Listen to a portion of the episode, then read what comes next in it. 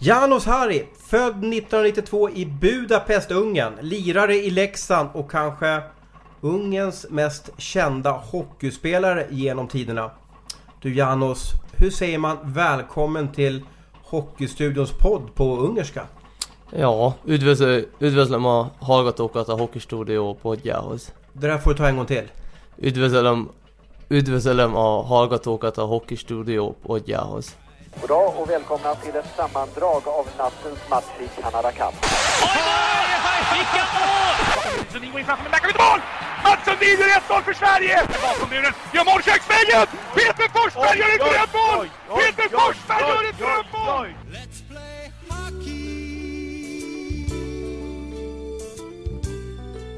Det finns många sköna lirare och konstnärer i SHL. Många som har en speciell bakgrund och en uppväxt som, som sticker ut lite. Och en av dem är, är du, Janos Harry. Eh, vart du än spelar så händer det grejer, även i båsen som vi varit med om i senaste veckan.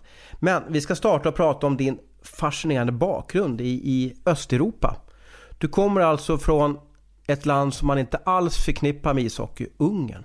Ja, det är inte världens största hockeyland, det är det inte men eh, Framförallt när jag började spela hockey då Alltså folk visste knappt vad ishockey var i landet. Så nu har det väl blivit lite större efter vi varit i AVM och sådär. Men eh, ja, det är, ingen, det är fortfarande ingen hockeynation. Det ligger väl kan, knappt kanske topp 10 i landet som bland de största sporterna. Så eh, ja, det är, inte, det är, det är inte så enkelt att bli hockeyspelare därifrån. Nej. Och hur gick du till? Hur, hur fick du kontakt med, med, med ishockey? Ja, jag var på ett uh, köpcentrum i Budapest som ligger kanske en kvart hemifrån där vi bor. Och, och ungefär fem, fem, fem, sex år kanske. Och såg, de har en liten ishall där, in, där inne och så ville jag åka och började gråta och började ja, gnälla på att jag ville åka och farsan tog med mig några helger senare och så när de andra mm. ungarna vill åka karusell, då ville du åka skridskor alltså? Ja lite. precis, det var lite kärlek vid första ögonkastet där på på köpcentret och så tog farsan med mig och eh, ja, så började jag åka lite och sen skulle de starta ett lag där på köpcentret med en spelare som hon precis lagt av som skulle vara tränare. Och han frågade farsan om jag, om jag ville spela hockey och ja, lite, lite roligt det med farsan för han, han kunde inget om hockey så. Så han, eh, han frågade den här killen bara, men vadå, kan du något om ishockey ungefär? Och, och ja, så stod han, jo jag spelar själv typ och Alltså farsan bara, vill du spela? Så sa jag, ja det är klart. Och sen efter det så var det bara hockey, hockey hela tiden. Mm. Och hur stor var hockeyn på den här tiden? Nu, nu pratar vi kanske 98, 99 eller vad det kan vara. Hur, mm, hur, hur äh, fanns det någon ishall i Ungern? Eh, två stycken fanns men ingen i Budapest som var, ja förutom köpcentret men de andra var... Men köpcentret, det måste ju varit som en, en lekyta nästan? Ja, den är, alltså, det är perfekt för barn igen. Alltså för 6-7-åringar är det bra. Men sen såklart är det ingen ishall sen. Men ja, det fanns två i landet på den tiden och så resten var ju uterinkar i, i Budapest då. Så det var mycket utomhus och, och vintern i Ungern, det är inte som i, det är lite kort, alltså den är från november kanske börjar bli, ja, om man kollar nu så är det inte så bra här heller så det var mycket få bort eh, vattnet från isen i mars där någonstans och, så det var mycket krig. Mm. Men hur orkade du hålla fast vid hockeyn då? Alltså för det, det, är ju, det är ju, här i Sverige så kan man ju spela hockey liksom överallt och det finns organiserat organiserat i föreningar och man kan spela i skolan och så vidare. Men hur, hur, hur gjorde du för att liksom bli hockeyskolad i Ungern? Ja, jag vet inte. Det är jag gillade bara att spela. Det är väl det man brukar säga det var något man ska hålla på med, det man tycker om. Och... Men var du med i en förening eller hur? hur ja, fick... precis. Jag var ju det var ju det här laget först på köpcentret som vi spelade och sen efter ett, ett år så gick vi den som en stor klubb i fotboll i Ungern i alla fall. Men hockeylaget är väl inte så stort då. Men då gick vi över dit och, och spelade och åkte till, eh, fick man skjuts av farmor, farfar och alla möjliga som kunde köra en till träningarna eller åka med till träningarna så det, det är bra hjälp i familjen. Och uh, där så kunde jag träna med båda min ålderskull, med, jag tränade upp till jag är 92 jag tränade upp med dem till 88 så jag kunde åka dit och börja träna vid halv tre på is till sju på kvällen liksom på is med alla äldre också. Och alla tränare som var runt omkring i den åldern var jävligt, oj, jävligt schyssta på det sättet att man mm. fick, uh, fick vara med och, och göra det man tyckte om. Vad var det du gillade med, med hockeyn? Ja, göra mål. Det var att göra mål alltså? Jo, det var ju, som tur var hade jag bra talang för det när jag började spela hockey och fick jag eh, väldigt mycket mål. Så det var, jag kommer ihåg jag började alltid gråta i mellan, jag började grina mellan byten om jag inte gjorde något mål i något byte.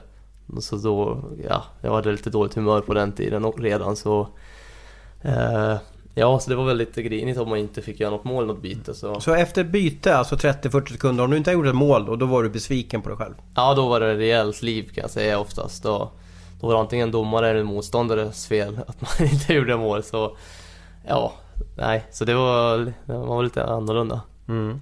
Du spelar ju nu, när vi gör den här podden 2016, så spelar ju du i Leksand.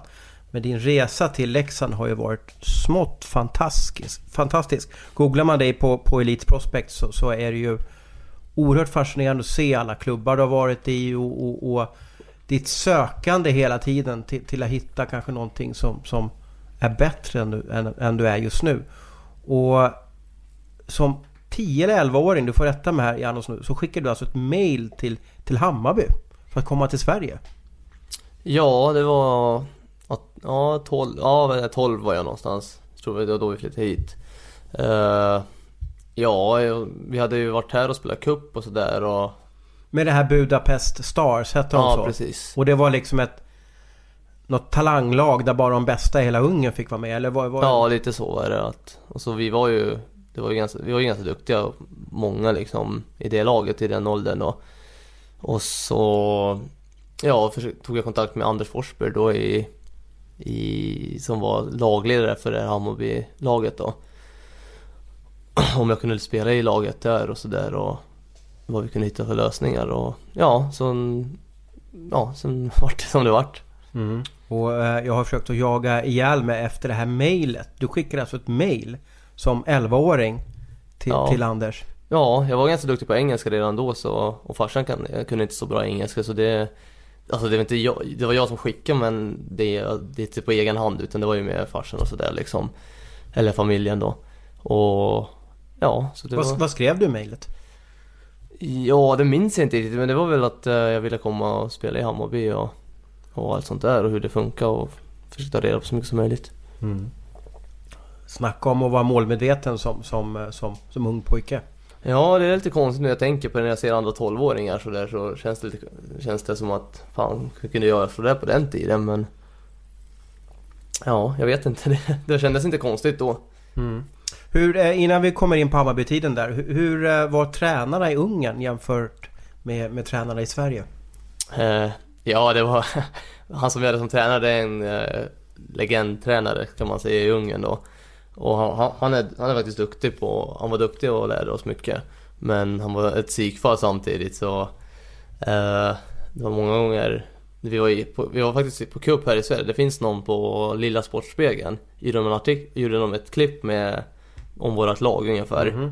Och om honom att, eh, jag tror, kommer ihåg, jag har sett det att Marie Lehmann står och tycker att det, vilken idiot det är som skäller på så mycket och och allt sånt där. Så det var lite hårdare ett tag för att vara för att vara alltså, pojkspelare. Ja, jag pratade med Tony Sabel. Han har varit nere i Ungern och, och coachat. Han berättade att det var liksom Jobbar man inte hem eller gjorde man inte fel Eller gjorde man fel någonstans på planen Då fick man veta det och det var liksom Tränarna sköt handledsskott på, på, på ungarna och sådär Så det var lite olika kulturer jo. Hur man valde att ta fram duktiga hockeyspelare Ja det är lite Lite annorlunda kan man säga men Sen är inte alla tränare sådär nu heller men Sen han vi hade var ju känd för just det här att han var hård och... Mm. Gillar du det då? Det känns som att... Ja, jag, jag, jag gillar det. Jag liksom, kan inte det utan och innan men det känns som att en tuff tränare är kanske inte Jan, Janos bästa vän. Ja, inte nu kanske men eh, just då på den tiden gilla och gilla var det klart man var ledsen ibland och sådär men... Men hur, hur tuffa var de mot dig då? Jo, plus han var ju extra tuff mot mig kanske och några andra som var lite bättre då. Så han var ju på duktigt men ah, jag vet inte, det var, det var hatkärlek. Han, kunde, han berömde när det var bra också så det var inte... Men hur hårda var de alltså? Var, var det penalismen eller vad var det för något alltså? Nej, det var mycket skrik bara, sen var det inget mer. Han var ingen som sköt på en eller sånt där. Han skällde ut den bara och skrek och tyck, ja, han mm. var på en bara. Och hur tar man det som pojke då liksom? Eller, eller du kanske tyckte att det var bara bra att du fick direktiv? Ja, det var det man kände till på den tiden så det var inte, inte, inte något konstigt tyckte man då. Nej. Och det var fortfarande inte som det var så mycket diskussioner just om det här hur man ska hantera eh, hur man ska hantera ungdoms, alltså idrott överhuvudtaget, Mm. inte bara hockey. Och det var ändå inte det här att det var press på så sätt från någonting utan det var mer att vi valde att göra, alltså vi tyckte det var roligt alla som var där och sen att man fick själv, det ingick i idrott tyckte vi liksom. Mm. Mm. Ja, det har ju gått bra. Är det någon mer än du från det här laget som, som har blivit någonting på hockey? Uh, oh, vilka spelare där? För ni var Ah. väl typ bland de, ett av de bästa lagen i er årskull i Europa? Ja, ja så var det. Eh, ja, det är väl någon som spelar landslaget med mig nu sådär men det är ingen som spelar Just i min årskull tror jag ingen annan som spelar på någon hög nivå annars. Så nej. Men de lyckas i, vid den här åren där 11-12 år så tog de fram det bästa av er just då i alla fall. Ja, det. Men sen, det var lite det som var problemet på den tiden att jag hann ju flytta tidigt och få skolningen här som behövs för att kunna lyckas inom sin idrott. Men i Ungern fanns det inte, om, de, om du var kvar då kan, vart det liksom runt 15-16 när du började träna ordentligt här och, och så där, då hängde de inte med. Sen det fanns ju många som var talangfulla men det är väl det att man inte fick samma skolning på samma sätt. Mm. Spännande. Och eh, mail till Hammarby. Eh, Anders Forsberg bland annat som, som fick det här mejlet då. Eh, eh, och jag vet att Hammarby hade ett föräldramöte där de pratade om Ja vi har fått ett mejl här från, från Janos från, från Ungern som vill komma och spela med oss. Och då, då, då fick föräldragruppen vara med lite och besluta här om de skulle plocka in dig. För, för att du och din familj hade ju inga pengar som jag förstått det. Så de fick ju täcka kostnaderna för, för, för dina kupper och, och sådär. Det var ju ett otroligt fint eh, engagemang från de övriga Hammarbyföräldrarna där. Jo, vi fick bra hjälp och, och ja, det var ju allt. Alltså, allt var ju bra. Sen, det ska tilläggas i Hammarby på den tiden, det var ju dyrt att spela där. Mm. Vi, det var ju en, om man frågar, man fick betala, jag tror det var typ 1700 spänn bara medlemsavgift i månaden. På den tiden ja, I precis. klubben. Mm. Så det är klart det var mycket pengar och sådär och det är farsan som jobbar bara. Eftersom morsan är ju sjuk sådär så det... eh, Ja, jag fick ju hjälp. Sen skulle vi åka till Kanada och liksom... Sen har jag en brorsa också som spelar hockey så det blir ju dyrt med ishockey. Mm. Visste du om det här? Alltså, du var ju bara så ung, 12 år. Oj, de andra föräldrarna betalar för mig. Eller man är inte så medveten kanske då när man är så liten. Jo, jag hade väl koll liksom. Det är inte så att... Alltså det är inte så att farsan inte betalar någonting men... Ja, men det var ju bra, bra föräldragrupp och bra, bra miljö runt, alltså allting runt omkring så det hjälptes åt mycket i, i, på alla håll och skjutsa. Om, eftersom morsan inte har körkort på grund av synen så är det mycket att farsan inte kunde köra hem till matcherna, kanske jobba eller någonting så fick man alltid skjuts av eh, några andra föräldrar i laget. Mm. Och ni flög till... I alla fall om eh, Anders Forsberg har, har rätt uppgifter så flög ni alltså från Budapest, Budapest till Skavsta. Och sen så vart ni inkvarterade i en lägenhet i, i, i- södra Stockholm. En liten lägenhet då. Ja. Vilket äventyr alltså det måste ha varit. Ja, men det kändes inte så på den tiden. Det var mer... eh, Det var mer alltså, spännande bara. Sen jag vet inte, kanske farsan tyckte det var mer äventyrligt än vad jag själv tyckte. Jag tyckte det var bara roligt på den, alltså, att få, få prova något nytt och, och en ny utmaning kände jag redan då. Men Hur upplevde du Sverige då? Liksom? Hur var det att komma från, från Budapest till, till... Var det Segeltorp som, som du hade den första lägenheten i? ja, precis. Eh, ja, jag vet inte. Det var väl inte så... Jag vet, inte. som sagt, jag reflekterade inte så mycket på den tiden över det. Det var mest roligt bara. Det var sköna grabbar i laget och kom in, kom i gänget där snabbt och Och Du lärde svenska på tre månader har jag förstått. ja, något sånt där. Sen det är klart, då var det inte perfekt men det blev bättre och bättre med tiden. Men jag kunde prata efter ett par månader, det kunde jag. Och sen hur bra det var, det är en annan fråga men eh, ja, det gick fort i alla fall så det var tur. Eh, Om ni lyssnar på den här podden så kan ni kunna se ett roligt klipp vid sidan om här när, när Janos blir eh, intervjuad i form av matchhjälte i en stor kupp. Jag vet inte om det var Mittekuppen eller Sanktankuppen. Mittekuppen. Eller där. Vivo Cup hette det kanske då. Ja precis. Eh, En, av- en av de största turneringarna här i, i Stockholmstrakten i alla fall. Och, och det är ju jättecharmiga svar där. För du förstod nog inte riktigt vad, vad reporten ställde för frågor. Nej, det där, det där minns jag. Det har jag fått höra mycket också från eh, folk genom åren. Men det var lite roligt för jag kommer ihåg att jag bad honom att jag skulle få prata engelska.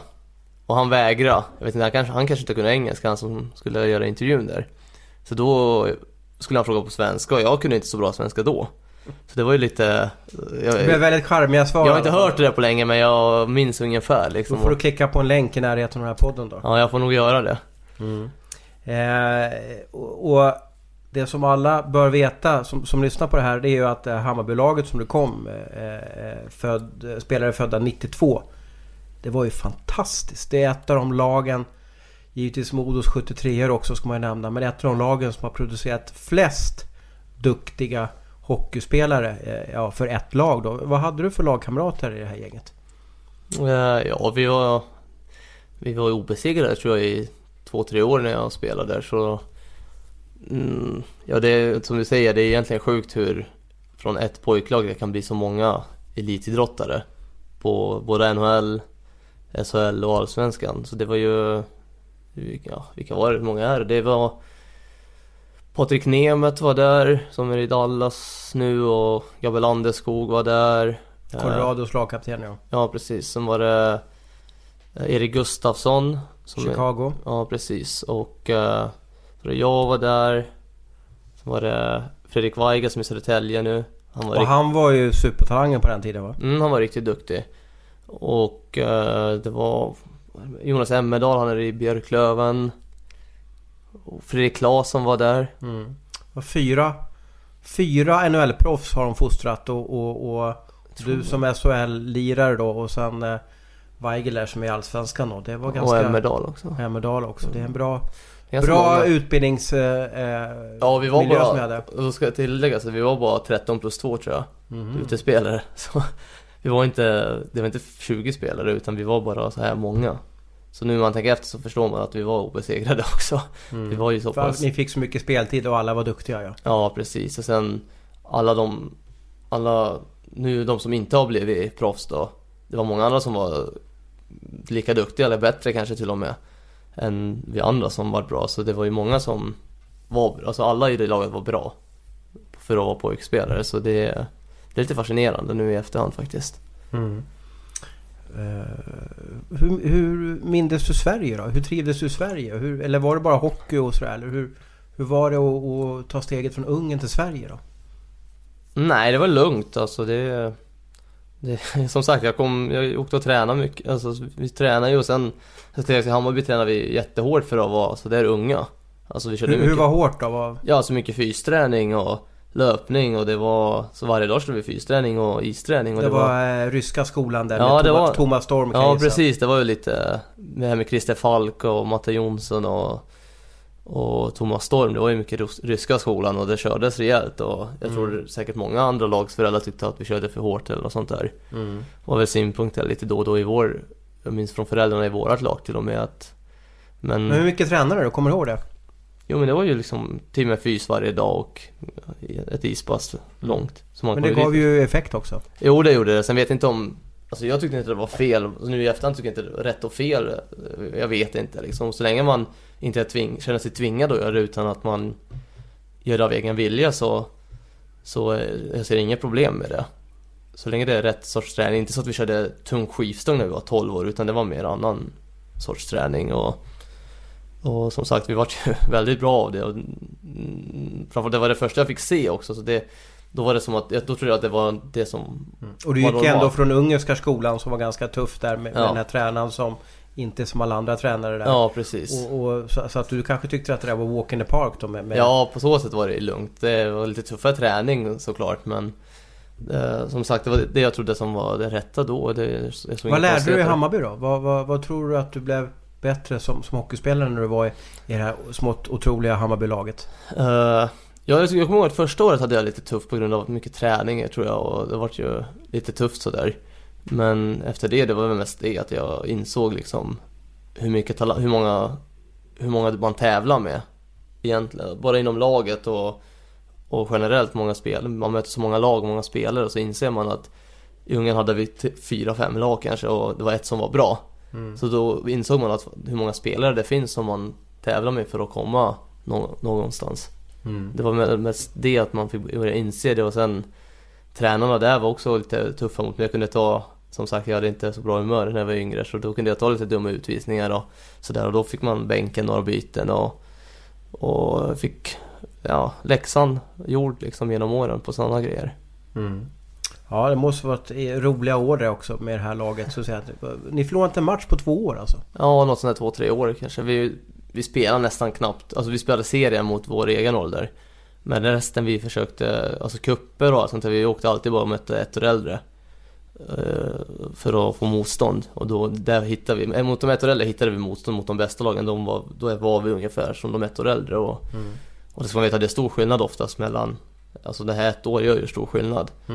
Så, jo det var, det, var- det var roligt som sagt. Det är ju en pågående debatt i samhället om, om just det här med, med, med toppning. Det Hammarbylaget var ju ett toppat lag då och, och till och med så att man har tagit bort pokaler i, i många kupper för, för, för, barn som är under 13 år. Hur, hur ser du på barnidrotten? Hur tycker du att man ska göra den för att vi ska få fram så många duktiga idrottare som möjligt? Uh, ja, det är en svår fråga som det där och jag har mina egna, jag har mina åsikter i det där och jag tycker jag tycker inte att varför ska man ta bort pokaler för? Eller Alltså när man är 11-12 år, det är inte så att man inte förstår vad man gör eller Man förstår att, man förstår väl själv att ja vi har vunnit fyra matcher och förlorat åtta eller Sen, jag, jag tycker inte det, det här är debatten som att föräldrarna är och och är på det, det tycker jag inte är bra. Det ska bort och sådär. Vad menar du då? Ja, det ska inte vara någon föräldrarna som är nere och snackar med tränare och, och det ska pushas för mycket liksom. Utan det, alltså, alla ska hålla på med, och barnen ska få hålla på med det när de tycker att det är roligt. Och om de vill träna mycket, då får de träna mycket. Vill de träna lite, får de träna lite. Det, det kan inte du som förälder försöka... Du kan inte göra en spelare av din, ditt barn, utan barnet måste ändå ha sin egen, egen driv redan i unga ålder tror jag. Handlar det mycket om. I alla fall alla de här spelarna som jag har spelat med som har blivit duktiga också.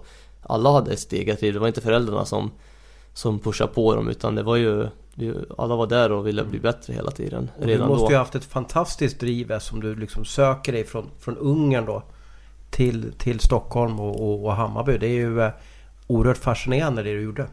Ja, det är lite så nu, nu när man tänker på det. Men som sagt, det som jag säger, det var inga Absolut inga konstigheter då för mig. Det kändes bara naturligt och normalt allting. Och, och jag, jag gillade hockey så mycket och att... eh, Och jag, om du frågar, jag var med i såna här lite tv-sändningar, lite tv-program när jag var yngre i Ungern också. För att du var som någon så här supertalang i hockey? Nej, alltså. nej, nej, alltså det var mer såna här talkshows och såna här grejer. ja, var varför jag. då?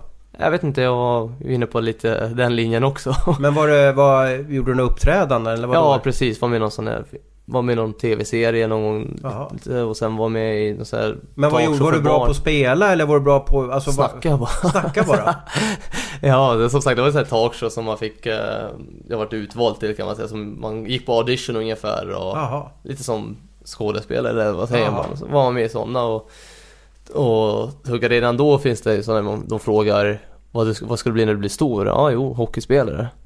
Och jag vet inte, jag har alltid haft att det är det här jag ville hålla på med. Är du så- lite teaterapa alltså? Vill du, vara på, vill du synas på oavsett scen där eller? Ja, ja, det var väl mer förr. Jag vet inte, jag försöker hålla mig, hålla mig undan nu. Så det går inte så bra. Det går inte så bra som sagt. Vi ska återkomma till lite senare. Din familj då? Hur, hur, ser den ut? Jag tänker på mamma, pappa och, och din bror där. Ja, ja, jag har en brorsa och mamma och pappa som du säger och eh, en väldigt, väldigt bra, tight familj och farsan och morsan var nere i, eller farsan och morsan var nere nu i Ungern och hälsade på brorsan faktiskt nu i veckan. De är där idag, jag åker- hem idag kanske. Uh, för brorsan spelar nere i ungerska ligan nu. Så de var där och hälsade på och de är här ganska ofta i Leksand och hälsar på och ja, och som sagt, vi är ganska, som tur var, det var också med flytten, det var inga det var inget jobbigt för föräldrarna på så sätt heller, för de är inte så, vi är inte så stor släkt. Utan föräldrarna är ensambarn båda två, de har inga syskon, så vi har inga kusiner och vi har ju farmor liksom, hon är här varje jul hos oss i Stockholm och sådär, så det är... Nej, så det är en bra familj, eller vad säger man? Och du, eh, du och din pappa flyttade före till, till Segeltorp. Mm. Och pappa fick jobb då som jag förstått via lite kontakter i Hammarbylaget där. Som, som eh, platssättare.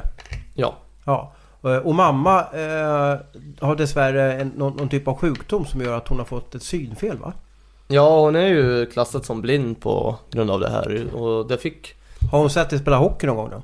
Jo, jo, alltså det här har blivit värre med åren. Det är, och som kollar än så vet jag inte hur mycket hon, ser nu, men det är bara hon som vet hur mycket hon ser, men det är inte, det är inte bra, utan det här fick hon reda på kanske när jag var, ja, jag var kanske fem sex sju år någonstans, som som var på undersökning och de kollade, såg det här eller upptäckte det här. Och då var det inte alls på den nivån som den är nu utan det har blivit eh, sämre för varje år. Så det, och så nu, nu senaste åren har det blivit riktigt dåligt och men hon är, hon är ändå bäst. Hon lagar mat, hon städar. Hon... Hur löser hon det då? Eller hon känner sig för överallt, eller hur? För Ja. Synen är ju liksom viktig för vardagen. Ja, den är ju det. Så det jag vet inte. Hon är ju... Hon gnäller aldrig heller liksom. Utan det. Jag vet inte. Hon är bara bäst på... på, eh, på att ta hand om oss på något sätt. Och hon... Eh, jag vet inte hur, hon, hur mycket hon ser det. Inte mycket. Utan hon har ju... De, vad heter det? Vit käpp. Vit käpp alltså. Hon använder den inte men hon har den eftersom Är det pappa som tvingas hjälpa henne mycket och föra runt henne då? Eller? Ja, det är mycket farsan som, liksom, som eh, man får hjälp och hon, det började, I början när hon inte såg dåligt, då var det mest i mörkret som hon inte kunde se. Och sen vart det ju som Stegvis sagt, värre som alltså. stegvis värre utan det är tunnelseende liksom och sen nu är det, jag vet, det är någon procent, det är någon så här 4% hon ser av vad vi ser tror jag. Så det är ju väldigt lite. Så hon såg inte det här miraklet från, från eh, i våras här när, när Leksand tog sig upp där till SHL? Nej, jag vet inte hur mycket hon ser när hon tittar på matcherna. Hon är ju på matchen och sådär men så mycket hon spelar spelet, det, är ju, det vet jag inte men hon var ändå där, hon var ändå med liksom och följde sådär så. Hon kollade på TV med farsan och var Ja. här. Är det här en ärftlig sjukdom? Eh, ja, det är det. Och som jag har förstått det är det bara från henne så är det bara killar som kan få det. Ja, vad, vad märkligt. Ja, det är en sån där konstigt. Men sen, det som, hon brukar ju skicka mig på undersökningar emellanåt här och, och kolla om det har börjat någonting. Men det har varit lugnt än så länge och jag hoppas att, eh, det fortsätter så. Det hade inte varit så kul efter vi har sett hur det är så det, är- det är inget roligt. Vi har tagit oss förbi eh, Budapest Stars och, och, till det här Eh, sedan så eh, valde du att flytta till hockeygymnasiet i Karlstad i Färjestad. Varför då? Då var du 15-16 år va? Ja, precis. Jag var ju 15. Jag flyttade mitt i U16-säsongen eh, till Karlstad och eh, jag kunde flytta tidigare för att jag gick ett år före med, på gymnasiet med ett år äldre grabbar. Så då sa jag att jag kunde gå om året efter med min årskull istället och då fick jag flytta dit och spela U16 SM och, och allt sånt där Varför istället. hamnade du med, med barn som var ett år äldre än dig när du flyttade till Stockholm då? Var det för att du var smart eller var det för att du hade börjat ungerska grundskolan ett år tidigare eller vad, vad, hur gick det till? Ja, jag, vet inte, jag gick alltid med ett år äldre från när jag var från ettan i Ungern också. Det var, jag vet inte, på dagis, de tröttnade väl på mig på förskolan och sa att morsan och farsan var bättre skicka mig till skolan. Det var lite så det var. De, de tyckte att det var ingen idé att jag var kvar på förskolan ett år till utan de sa att bättre att jag går till skolan. Så det vart väl så och sen, ja, sen hängde man med de äldre bara hela tiden så Ja, så då fick man ju gå, fick jag gå om gymnasiet ett år sedan och gå med min egen årskull istället. Med, med fasta hand då, var det ett bra val att gå hockeygym i, i, i Karlstad där? Jag, jag, jag hörde någonting här att du delade lägenhet med några eh, andra stockholmare som var helt galna och som blev liksom utkickade från skolan nästan då. Nej, det var ju bästa och jag tycker det var grymt i Färjestad. Det var ju... Eh, det var ju rätt många hockeygym som jag valde mellan då på den tiden så... Och så hade jag min tränare Stefan Svensson i Hammarby då som hade bra kontakter runt om i landet och jag var till och med här i Leksand och kollade på hockeygymnasiet och men han var ju väldigt mycket för Färjestad och tyckte att det var bra och, och där hade vi Kjell Dahlin som ungdomsjunioransvarig. Gamla Montreal-spelaren där ja. Ja precis och han... Men, han men de du delade, stämmer den storyn? Det finns ju så många Jan och stories där ute så man måste ju liksom tvungen att fråga är det rätt? Kan det verkligen stämma? Du delade rum med några som, som eh, ja hur gick det för dem? Nej, det var ju bara en kille som, ja, som är svensk som jag, som jag spelar med i, i Ungern redan. Men hans pappa var ju någon VD på AstraZeneca eller någonting sånt där. Så då, sen spelade han i Stockholm någonstans och sen, han är ett år yngre, så skulle han också börja hockeygym. Och då började, flyttade han också dit mitt under säsongen, när han var U16. Och då flyttade han in med mig eftersom vi kände varandra sedan vi var 5-6 år. Så, men han, han har ju spelat där i hela I20-åren tror jag och sånt där. Så det, det där var lite krydd tror jag med att det var så galet. Men... Varför finns det så många kryddade Janos-stories tror jag ute i, i ja, sociala medier och i forum och, och, och ja, när man pratar med folk också? Ja, jag vet inte. Det, är väl, det finns så mycket man har gjort kanske och, och sen om man, det blir, det blir, jag, jag tror det är inte bara om mig, det, jag tror det generellt brukar bli så när någon, något har gått bra och sen blickar man tillbaka då blir det alltid lite uppkryddade alla stories liksom. Och, och visst finns det lite sanning i... Är det för att du alltid Ja. stuckit ut och att du alltid varit liksom en liten artist och sådär liksom då? Ja, lite så är det säkert också. Att jag har alltid pratat mycket och, och varit i... Försökt haft mycket uppmärksamhet på mig och, och inte alltid skött mig så bra heller kanske. Inte på hockeyn heller utan jag fick skäll och möten här och vart liksom och Varför har det varit så då? Vad, vad, ja, jag vet inte. för du är var- du är en smart pojke. Ja. Väldigt begåvad och bland annat väldigt skicklig att lära olika språk. Men vad... Har du haft lite anpassningsproblem? Nej, det var mest att, som jag säger, jag gör mycket på så som jag vill och inte lyssnar på allt på... Jag, jag ifrågasätter det mesta också. Jag tycker inte... Det här, det här man ska äta innan match, ja varför då? Om jag inte vill det då liksom. Det, jag tycker inte man ska bara följa bara för att någon säger någonting att exakt så måste det vara. Jag tycker det är mycket i samhället som man... Det ska bara vara så. Men det finns ingen förklaring varför det ska vara så. Det, det ska bara vara så ungefär. Och det har varit mycket så att jag kanske har gått min egen väg och sådär. Och, och det var mycket med skolan liksom. Att jag, jag, gick inte, jag ville inte gå så mycket i skolan på den tiden. Och det var mycket om det och ja, jag vet inte. Man hamnade väl lite och jag ville ha roligt också. Och, ja, jag vet inte, jag hittade på mycket dumheter. Vad, vad är den dummaste dumheten du har gjort någon, någon gång då? Om du ska bjuda våra lyssnare på, på en sann och skön Janno-story. Ja, jag vet inte om man kan avslöja sådana där men jag har gjort, all, det finns, det går inte att plocka ut än, det är alldeles för många om jag ska vara ärlig. Det är, som sagt, man gör misstag och man lär sig och går vidare så. Är det för att du gillar att busa? Är det det? Alltså liksom, du, du, det finns en liten Anderssons kan kalla i dig? Eller vad, vad är det för något som, som liksom gör att du, du, du gillar att ha kul, kanske lite över gränsen? Ja, det är väl det och jag vill, jag vill alltid vara med. Jag hamnar alltid i mycket så här dubbelbokningar. Att jag säger till folk att jag ska med där och jag ska med där och sen Aha. jag ska vara med i allt och ungefär och jag vill bara vara med och få, få prova och erfara så mycket som möjligt hela tiden. Och, så det blir ofta att man ställer upp kanske på saker man inte borde ställa upp och tackar ja till saker man kanske, ja, kanske borde stannat hemma den gången liksom och så hamnar man med i grejer men det är som det. Mm. Och hela livet är ju en underbar skola också i alla fall. Så är det ju. Så det är, som sagt, jag är bara 24 nu och det känns som att jag varit med om en hel del. Och, Ja, det känns som att egentligen så kollar man på, på din, din CV och Elite Prospect där och en fantastisk sida så, så känns det som att eh, eh, det är inte många som, som har li- lika rikt hockeyliv som, som du har haft när de är 35 ens då. nej, så det, det ska jag vara tacksam för. Sen, nu, nu börjar jag ändå känna att jag skulle vilja vara på samma ställe ett par år liksom och sådär. Men eh, innan så tyckte jag att det var roligt att få åka och prova på nytt. Och, Och du har varit en, kan man kalla dig för en sökare? ja, jo det kan man ju. Men jag har alltid försökt gå den vägen som jag trott är bäst för mig. Utan vad alla andra tycker. Utan vad hela tiden vad jag tycker och, och vad kanske jag och familjen kanske pratar och vad vi, tycker vi kommer fram till som är bra för mig. Och, Vem är det som har styrt dig då? För du, du valde ju att flytta till Hammarby har vi pratat om och sen Färjestad och sen kommer vi komma in på att du flyttade Modo och sen blir det utomlands och sen, ja du vet. ja, Det är väldigt många eh, skiftande byten hela tiden. Eh, ja, det är styrt och styrt vet jag inte. Det är som, Men är det du som har känt, ja men nu, nu vill jag till Modo eller "Nej, nu vill jag till Kanada? ja, jag vet inte. Det har varit mycket det har alltid varit så att på något sätt så har jag alltid hamnat på rätt ställe känns det som ändå liksom att Normally, being a little extra might be a bit much, but not when it comes to healthcare. That's why United Healthcare's Health Protector Guard fixed indemnity insurance plans, underwritten by Golden Rule Insurance Company, supplement your primary plan so you manage out of pocket costs. Learn more at uh1.com. Det finns, jag tror mycket på det här att allt händer av en anledning och lite så det känns liksom att eh, till Färjestad det var ju för, på grund av min tränare där som tyckte att det var bästa hockeygymnasiet att gå. Att de satsade mycket på, de, de tog inte in så många utifrån Värmland på den tiden. Jag vet inte hur de jobbar nu. Men då var det mycket att de plockade bara in två, tre killar som de trodde på.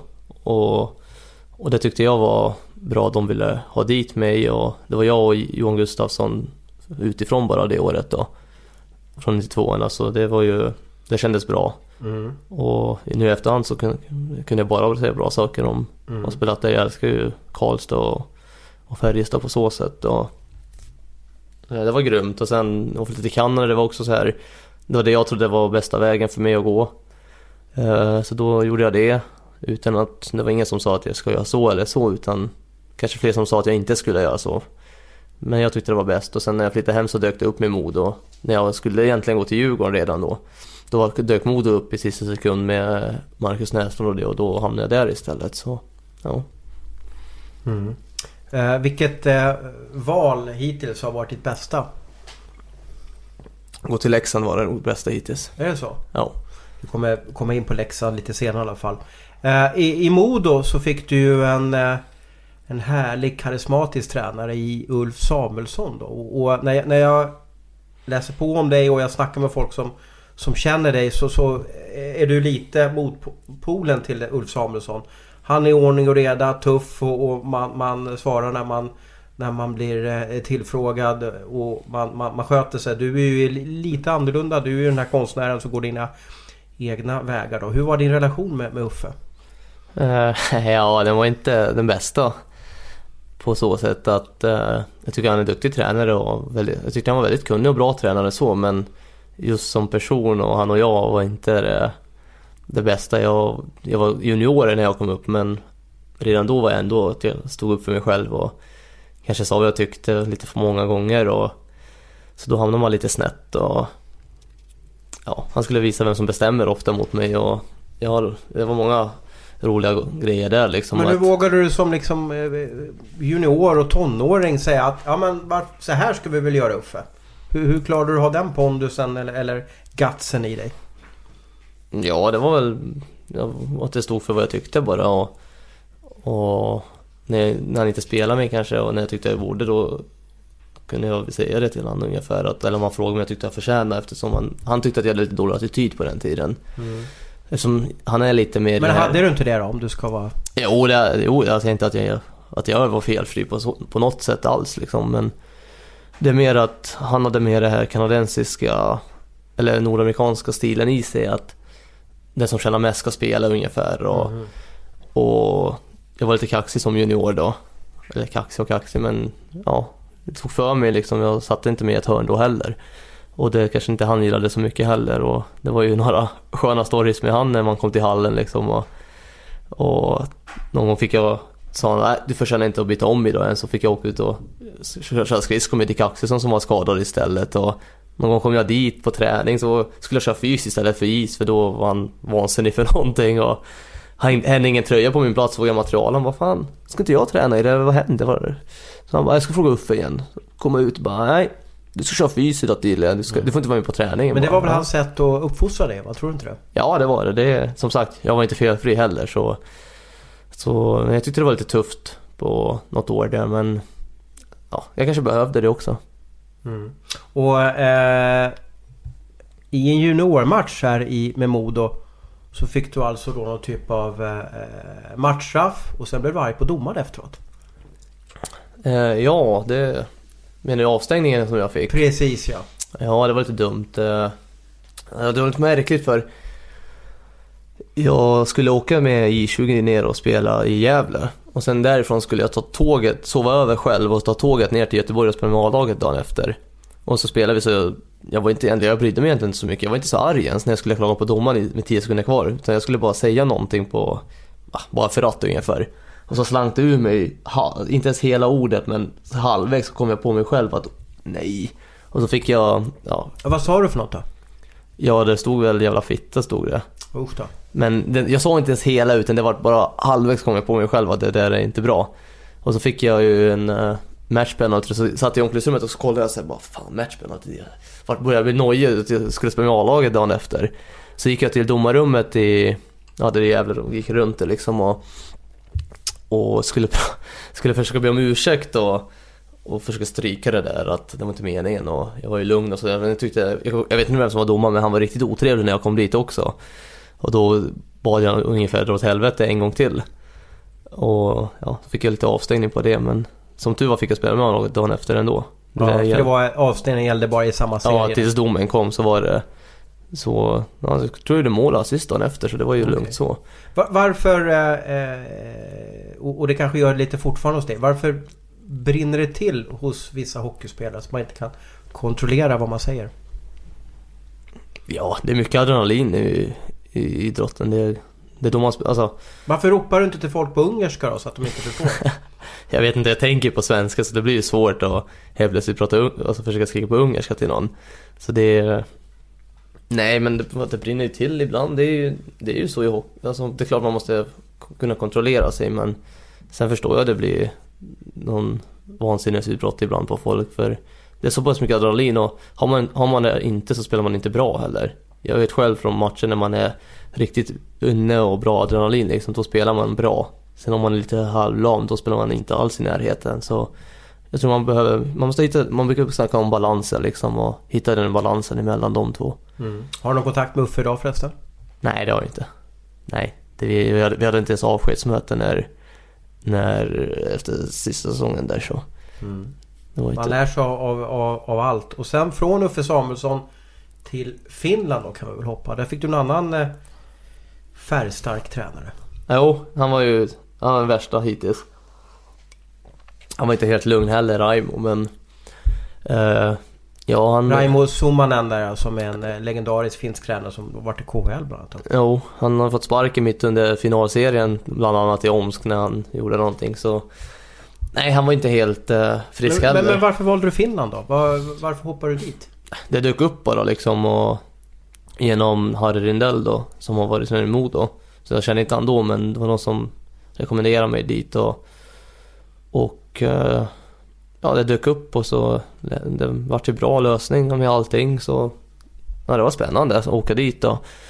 Och så vi började ju... Det var lite roligt, det var en märklig säsong det också på så sätt att... Det var ju folk som fick sparken höger, vänster i laget liksom i periodpaus och efter match och sådär och Raimo. Men jag, jag hade lite tur, jag letade snabbt med Raimo för han gillade mig.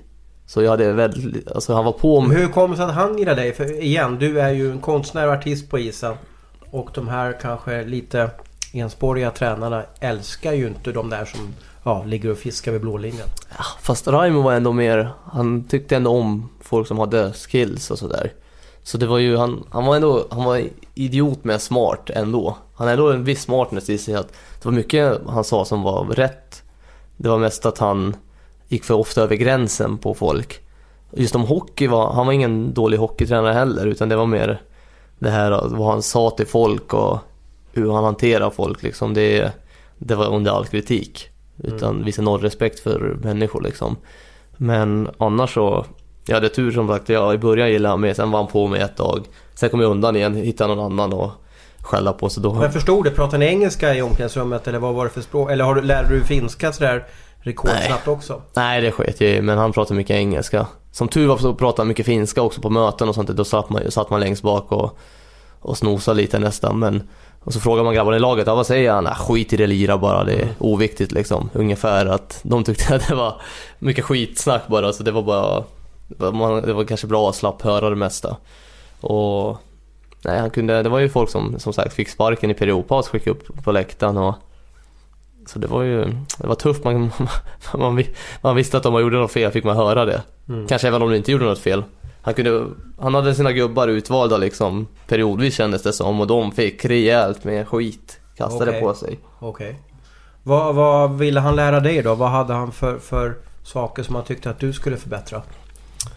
Ehm, han var mycket på han var faktiskt mycket på mig om smarta grejer som man försöker ta med sig. Han tyckte att jag skulle åka mindre skridskor och spela smartare och vänta på mina bra lägen med puck liksom istället och istället för att slösa massa energi på att åka och tacklas och sånt där och jobba för hårt. Han tyckte, eller jobba för hårt i parentes då men ja, spela en smartare spel helt enkelt och att inte behöva hålla i så mycket puck i hörnen och sånt där och slösa energi utan försöka hålla farten uppe och han försökte utveckla min offensiv helt enkelt som, som han såg att var bra och han tyckte jag var duktig på offensivt så då försökte han utveckla det ännu mer.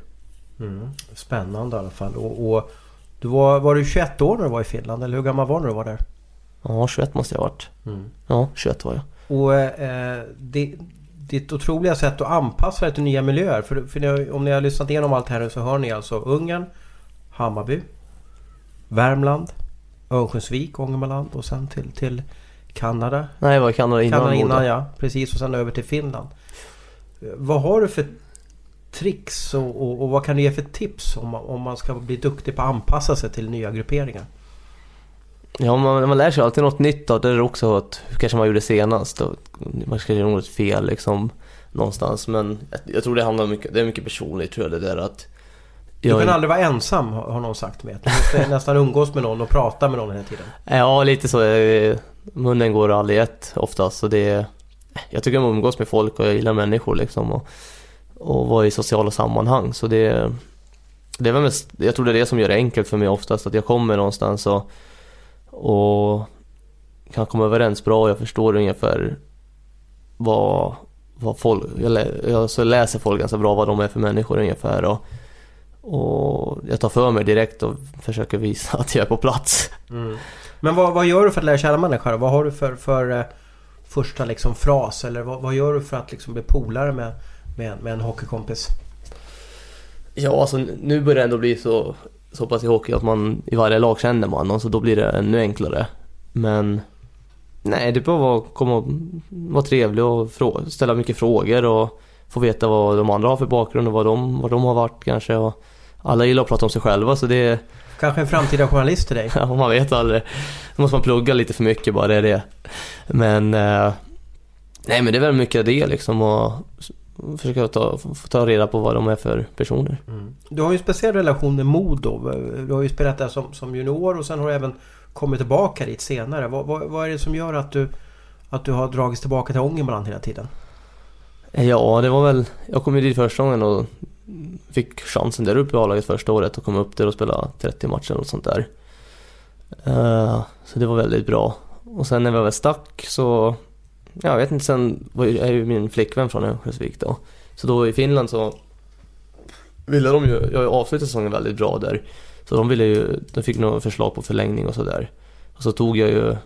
Men Emily var ju med och, och inte jobba sådär. Så hon ville ju ha ett jobb och vara kvar hemma. Och då dök det upp att jag kunde gå tillbaka till Modo med genom, snackade vi Svartvalet där på sommaren och sådär.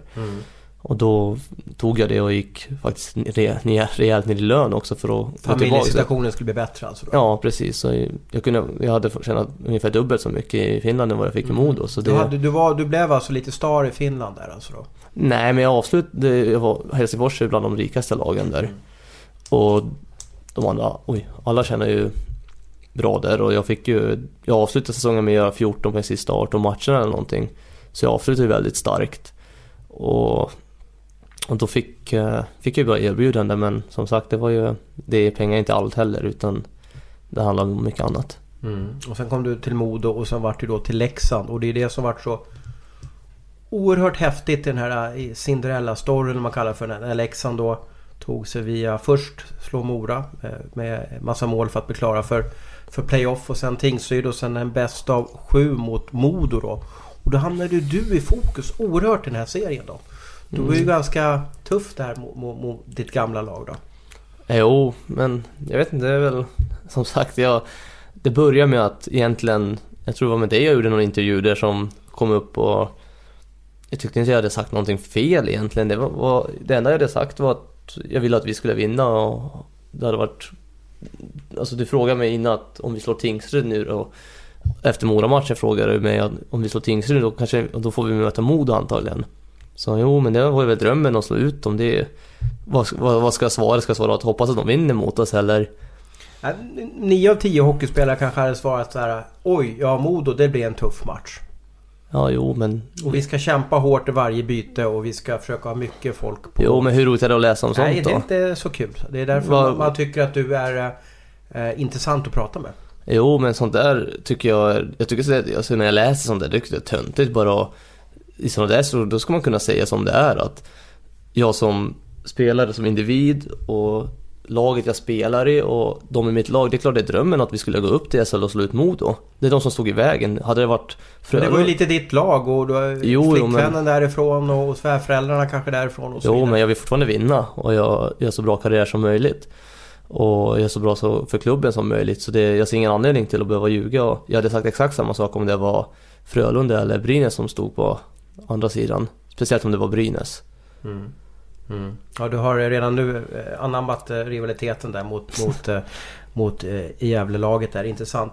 Men du, hur, var det att spela uppe i Örnsköldsvik då? Alltså när du hade Leksandströja på dig och folk kom utklädda med, i, Janos-masker. De ropade Janos hallå, nästan 7000 pers där. Blir du berörd av sånt? Eller vad, vad har du för känslor på isen när, när du märker att oj då, alla här vill verkligen se att jag ska förlora?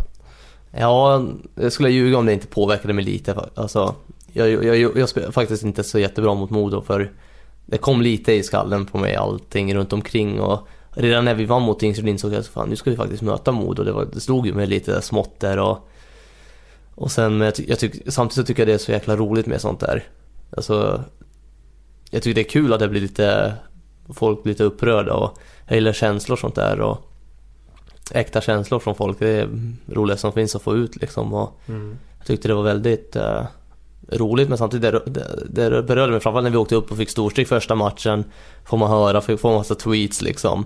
Tänkte jag bara snälla kan vi bara vända på det här så det blir Ja, det blir extra jobbigt när man sticker ut hakan och det är du expert på. Ja, och sen får man åka dit på den, tänkte man då. Men som du var, som tur var, jag hade lite flax för att alla de här uttalanden och tweets och allt möjligt, allting gick bara min väg på dem till slut. Allting i alla fall ja. Ja, faktiskt all, alltihop gick, alla, alla grejer jag sa och sådär, på något sätt kom de på rätt väg och, och det är kanske något annat år kommer allting gå emot när man uttalar sig, men det får man ta. Du, du känner ju Modo bra. Vad har föreningen gjort för fel? Varför är man i Allsvenskan nu? Jag tror det är kontinuiteten som har saknats där som den klassiska liksom att när man haft dålig säsong som vi kom ju sist året innan då helt plötsligt skulle det in med tio amerikanare liksom som är på väg ner i karriären och, och jag tror det är där felet sitter. Jag känner, det, inte, det var inte samma, det var nog inte samma lagkänsla eller i, i laget som det är här nu fast vi ligger sist. För här och nu är det ändå alla kommer med ett leende oavsett liksom och alla jobbar. där, ursäkta jag är inte det där lite skitsnack? För alla hockeyspelare jag pratat med under 20 år, 20 års tid säger att oj, vi har så bra sammanhållning i vårt lag just nu. Så säger alla. Att det är just nu så bra sammanhållning. Men utåt ser såklart alla så men Men det var inte riktigt det Modo alltså, utan det var lite... Nej det tyckte jag inte det var. Inte ens året när vi klarade oss kvar.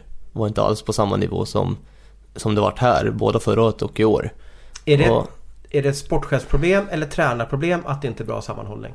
Eller är det den det har här inget med tränarna att göra som... tror jag. För vi hade bra tränare där också. Det var ju Anders, är ju harmonisk person och sen var det ju Perra där så det, det är inget fel på det. Det är väl mer individerna som du plockar in som måste vara som, som måste vara där för lag, alltså som måste vara där för laget, inte för lönen och Såklart är man där för lönen också, då ljuger man om Det är klart folk, när du, det är också ett typiskt uttalande, åh det är utmaning och det är dit, bla bla bla liksom. Det är klart folk väljer klubbar efter vart de får bäst betalt, det är inget konstigt i sig Men samtidigt måste du ha en, som sagt kontinuitet som har varit där och, och det var lite dåligt på det i Modo utan det var, skulle bytas ut från om du räknar, om du skulle kolla från 2007 när man vann SM-guld Hur många tränare och hur många spelare och utländska spelare som har vänt och varit där liksom. Det är ju oändligt. Det är lite som Leksand förr. Mm. Så det är, jag tror det handlar mycket om det att till slut hamnar man riktigt nere i djupt. Tror att de kommer tillbaka? Ja, någon gång tror jag nog, och jag hoppas de gör det för det är en stor klubb och, och de ska spela i SHL också. Det tycker de saknas i SHL på så sätt att det var ändå en klubb som berör i landet också. Mm. Så det hoppas jag. Det, men de får ju faktiskt, de får också ta det här, bygga upp och försöka bygga, alltså skynda långsamt på något sätt. Mm. Eh, jag förknippar dig mycket med Modo. Eh, det är väl så jag minns ju dig som junior och jag minns när du eh, kom tillbaka där. Men, men om jag är rätt underrättad så ditt favoritlag när du var yngre var Djurgården. Du, du har, varit med, har du stått i, i järnkaminernas klack på, på Hovet? Jajamän, ja jag var in, det var det som fanns i Stockholm när vi bodde där. Jag, när jag flyttade hit, det var ju lockout-säsongen. Så då hade jag säsongskort redan första året och var på i stort sett alla hemmamatcher. Ja, då var det ju rolig, roliga karaktärer i alla lag. Ja precis, det var ju lockouten och det var himla stort liksom och jag var på nästan varje match och sen efter det också när jag varit i Stockholm och alltid gått på matcher och alltid fått tag på några biljetter gratis oftast också från Dubai eller någonting sånt där så det Jag har varit djurgårdare och jag har fått äran att spela i Djurgården också så det eh, Ja, men nu, nu har det inte så när vi, alltså det blir inte så när man möter ett lag. Det spelar ingen roll om man har Men om du går in på text-tv då eller, eller på nätet eh, eh, och du ser att Djurgården har vunnit. Känner du lite glädje då eller? eller Noll för tillfället. för nu är det Leksand som gäller. Ja, framförallt när de ligger närmast i tabellen så kan jag inte sitta och vara glad att de vann. Jag var ju vansinnig igår när de vann på straffar istället för att förlora på straffar. Så det... Nu är det inte så. Hade jag spelat en annan serie så då kanske jag tycker att det är gött när det går bra för Och du har Djurgården. ingen Djurgårdstatuering eller någonting sånt där? Nej, sånt skulle jag aldrig skaffa. Nej. Det går inte. Eh, Jag förstår Det ser inget bra ut. Nej det gör det ju inte. Speciellt inte om man byter klubb och det har ju du varit... eh, Det har ju du haft ett stort A i hittills i alla fall. Hör du, eh, eh, fascinerande karaktär du är och, och människa. Börjar lite som TV-stjärna i Ungern. Med det här fantastiska laget Budapest Stars och sen vidare här till Hammarby. Eh, Nästa kapitel i ditt liv som jag lite eh, vill veta mer om. Det är din eh, stora intresse för poker. Oh, ja, jag tycker om att lira poker. Det. Men är det då online eller är det liksom med korten med, med, med grabbarna i bussen där? Ja, lite både och. Uh, I Leksand finns det så mycket möjlighet att spela live-poker och det finns ingen kasino att spela live-poker eller, eller en pokerklubb eller någonting. Men när jag är i Stockholm så är jag och sitter vi i pokerbordet och spelar ganska mycket. Så det, Kasinot eller vad? vad? ja, det är oftast på kasino. Så finns det några andra ställen som eh, pokerklubbar. då. Är du bra på poker? Ja, helt okej är det i alla fall. Jag försöker utveckla mitt spel där också hela tiden. Så Tjänar du pengar varje månad på poker? Jag har inte spelat så mycket på sistone faktiskt. Nu när säsongen har dragit igång har man inte lika mycket tid att lägga ner samma energi och fokus. Men jag har väl gjort en... Jag har gjort lite pengar här och varit liksom på poker och... och men det tog ett tag innan jag vart en vinnande spelare såklart. I början så... Alltså då spelade jag spelade inte stora pengar men jag gick... Jag, jag vann inte jämt liksom utan... Det är väl på slutet jag har blivit bättre och... Vad är du bra på när det gäller poker? Och vad, är, vad är din styrka som pokerspelare? Ja, jag tror det mest att jag är orädd där också. Lite att man... Jag vågar... Du, våg, Vågar chansa du vågar lite. dribbla på egen blå i, Ja. i poker. Ja, vågar chansa lite och sen det är inte alltid det går hem men jag är inte feg att syna liksom och på med Superman-dräkt, Superman, Superman-dräkten och, och syna någonting eller bluffa liksom så det, det är väl det. Efter karriären då, vill du bli pokerspelare då? Har du några funderingar på att liksom vara med på de här stora tävlingarna? Eller är det en dröm du har?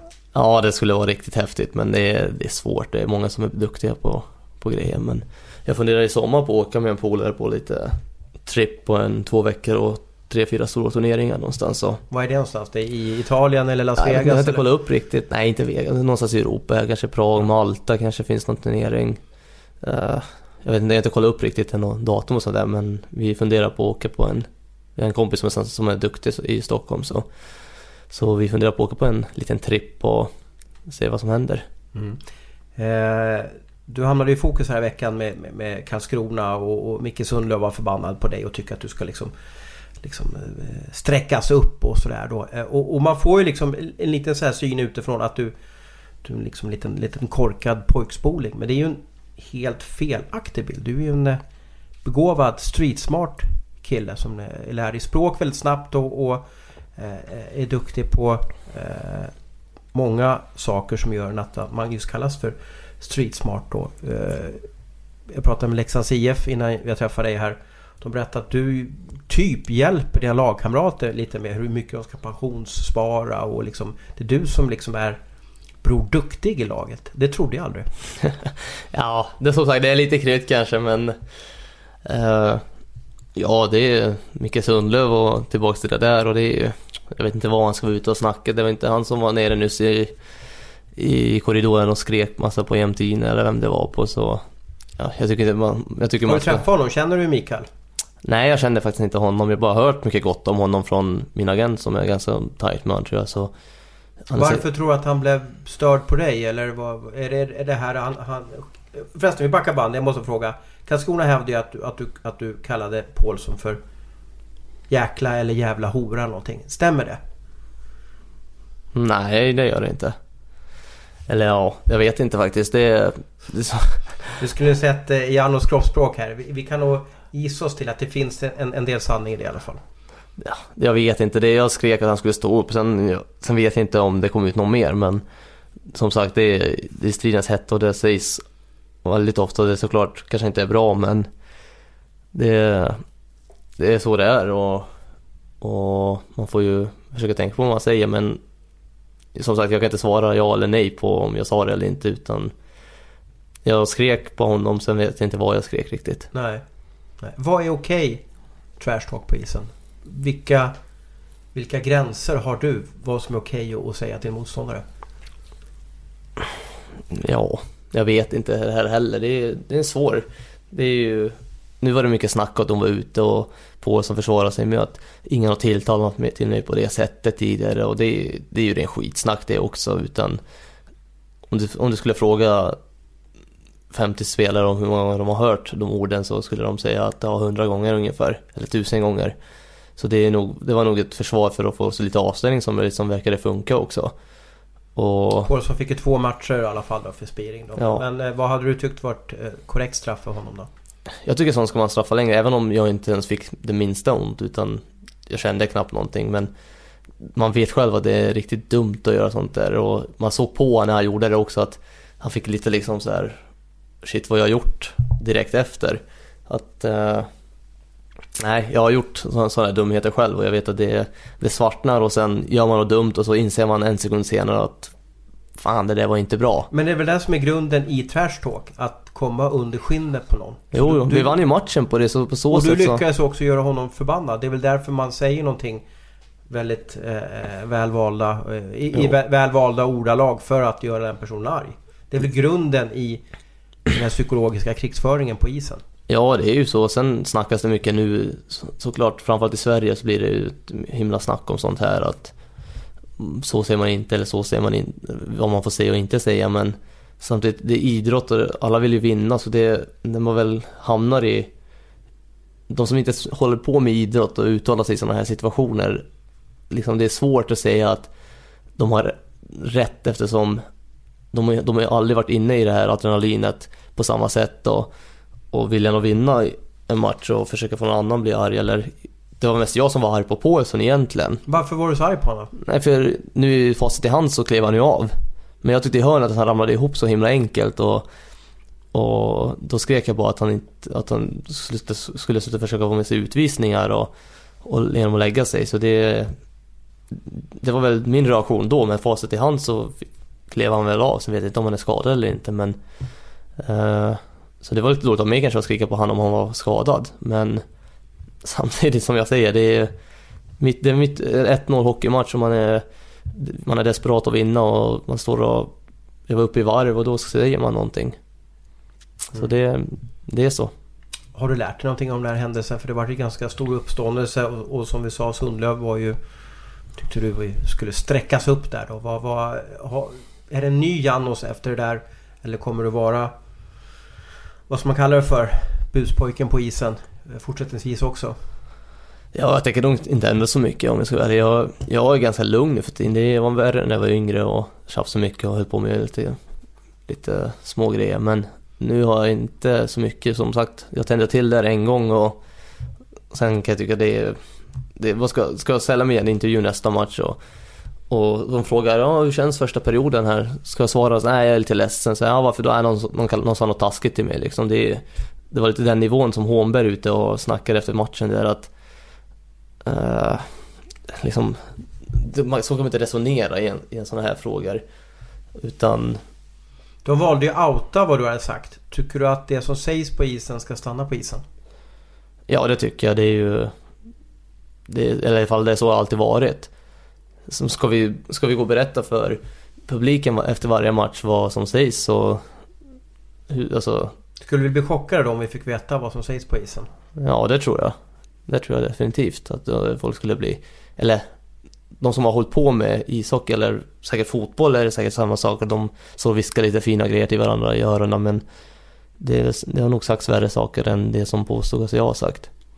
Mm. Ja, och igen, Janos eh, Harry hamnar i fokus där i alla fall då. Du, eh, nu spelar du i Leksand, bottenlag i SHL. Eh, vart är du om 4-5 år? Vart kommer liksom nästa kapitel i din bok handla om? Ja, det vet jag inte. Det, det är svårt att säga. Man, ibland tänker man så kortsiktigt också att man inser inte det här med att skynda långsamt heller utan vi får se helt enkelt. Man får bara göra sitt bästa varje dag. och varje säsong och Det var ett tråkigt match. svar var det. Vad sa du? Det var så tråkigt svar tycker Ja jag. det var det men... Det här var inte Janos Harry som sa det. Vi- Nej Du måste det, väl ha en dröm, eller hur? Jo alltså jag...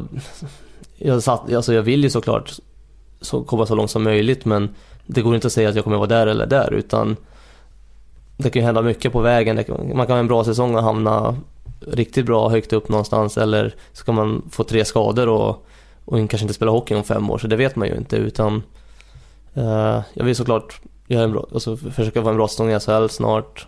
Riktigt igenom, alltså en riktigt bra säsong och kanske ta mig vidare till Ryssland eller något sånt där. Så det, jag vill såklart ut i Europa och, lira lite senare. Mm. Ja, intressant. Från Ungern till, till SHL och, och igen, du är en sån här äh, färgklick i, i, i SHL som man, som man fastnar för. För du berör i alla fall. Eh, bra jobbat eh, Janos. Nu har vi snackat här nästan 90 minuter. Det var ju vår målsättning att snacka 90 minuter. Så vi har nästan nått upp till i alla fall. Jag sa att det inte skulle bli något problem med det i Nej, alla det är bara att trycka på play och så, och så kör man med, med Harry i alla fall. Du eh, brukar avrunda mina poddar med att eh, den jag intervjuar får möjlighet, förmånen eller hur man ska kalla det för att ställa en, en fråga till mig. Vad, vad, vad undrar du över? Ja, det här ska du få lite jobbigt. Oj då, usch då. Vem tycker du är den sämsta sportchefen i SHL? Sämsta sportchefen i SHL? Ja, nu kommer jag göra lätt för mig och, och, och eh, titta i tabellen. Är, den som just nu har gjort sämst jobb i SHL måste ju vara Leksands sportchefer där Karlberg Jax och eh, Djurgårdens sportchefer. De har ju också två, de har ju de där. Tjomme Johansson och Ja, Joakim. Eriksson där. Någon är taktisk sportchef och någon är, ja jag vet inte vad det är. Så att just nu är väl det de i alla fall då. Eh, de kommer nog kanske inte ens ska höra det här om de skulle lyssna. Men, men tabellen ljuger ju inte, eller hur? Vem, vem tycker du är sämsta sportchefen i SHL? Nej, jag, Den kommer du passa på. jag, ska, jag ska inte uttala mig i det här men det, man kan titta på lite på tabellen men det, jag tycker... Jag, ty- kanske? Ja, nej, han har gjort ett kanonjobb hittills så det, det går inte att diskutera. Han har väl gjort, de har varit liggande trea, fyra hittills så det Med liten budget också. med liten budget, det är det jag menar. Nu ser du Karlberg och Jax också men vi är egentligen nästan samma lag som förra året förutom lite ändringar och många som har rört in till just Allsvenskan också av de här Norén och Alsing som har gjort ja, jättebra här i SHL Jag gjorde också. ju enkelt för mig eftersom jag tog tabellen där. Sen ska Ja. man ju då... Du hade ju inte förberett på den här frågan men man skulle ju vilja göra en uträkning.